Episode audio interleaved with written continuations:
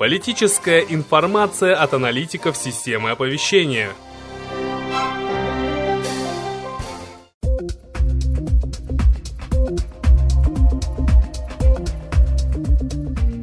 Добрый вечер. К вопросу, значит, о поддержке народа. Все-таки, да, вот на той же самой Украине. А, чем они постоянно спекулируют? Тем, что вот смотрите, почему Путин никак не ведет войска на Украину? Смотрите, гибнет русский народ. Вот никак, а, а все больше и больше сведений, что нифига там не русский народ, или там не украинский, а там ну, реальные боевики. Ну, просто это невозможно, чтобы э, нормальный один человек, там, да, славянин, там, пусть он украинец, там, бомбил, в общем, жителей своего же государства, да, это, это просто ненормально.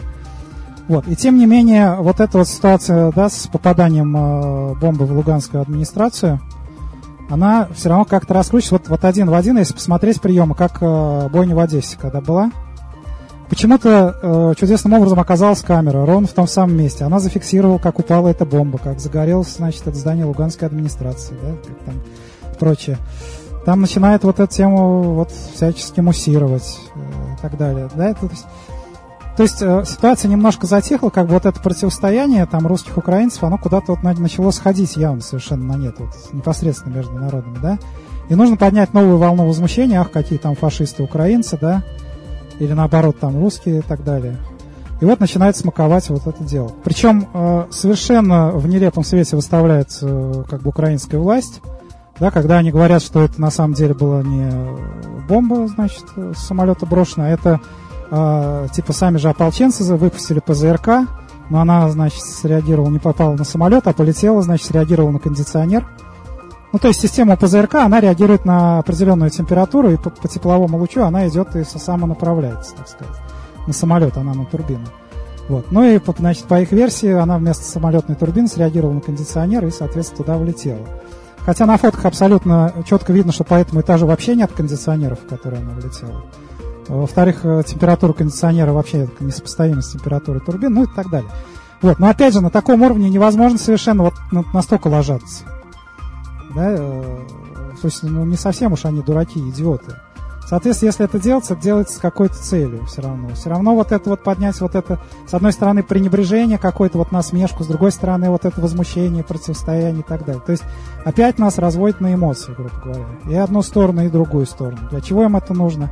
Потому что пока сам народ не хочет воевать друг с другом, они не имеют права, наверное, все-таки развязать эту самую войну. Вот. Поэтому они вот опять на эмоции нас раскачивают, и тех, и других, и так далее.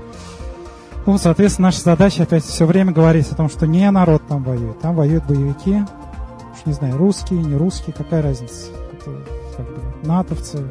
Ну, все равно это, как, в общем, по большому счету не люди.